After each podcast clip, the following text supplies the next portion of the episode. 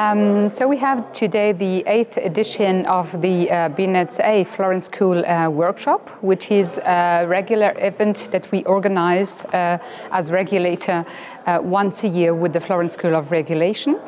Uh, this is an excellent uh, opportunity or platform for us as regulator to discuss with academics, with professionals, and um, we are very happy that the Florence School of Regulation is hosting every year um, this uh, event. Uh, we have also regularly the presence of the donors at this workshop, which is very helpful because they have a very huge experience um, on either legal or regulatory matters.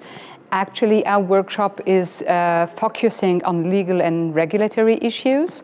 During this uh, eighth edition, we focuses on the upcoming winter package of the European Commission. We discussed on uh, issues related to um, consumer issues, on capacity markets, on how the European Commission is going to implement the new governance issues related to ACER and ENTSO's competencies and how the uh, energy market is going to be redesigned. Um, we had a very fruitful discussions with various participants, um, and I hope that we will have the same uh, level of participation and fruitful discussion in the future.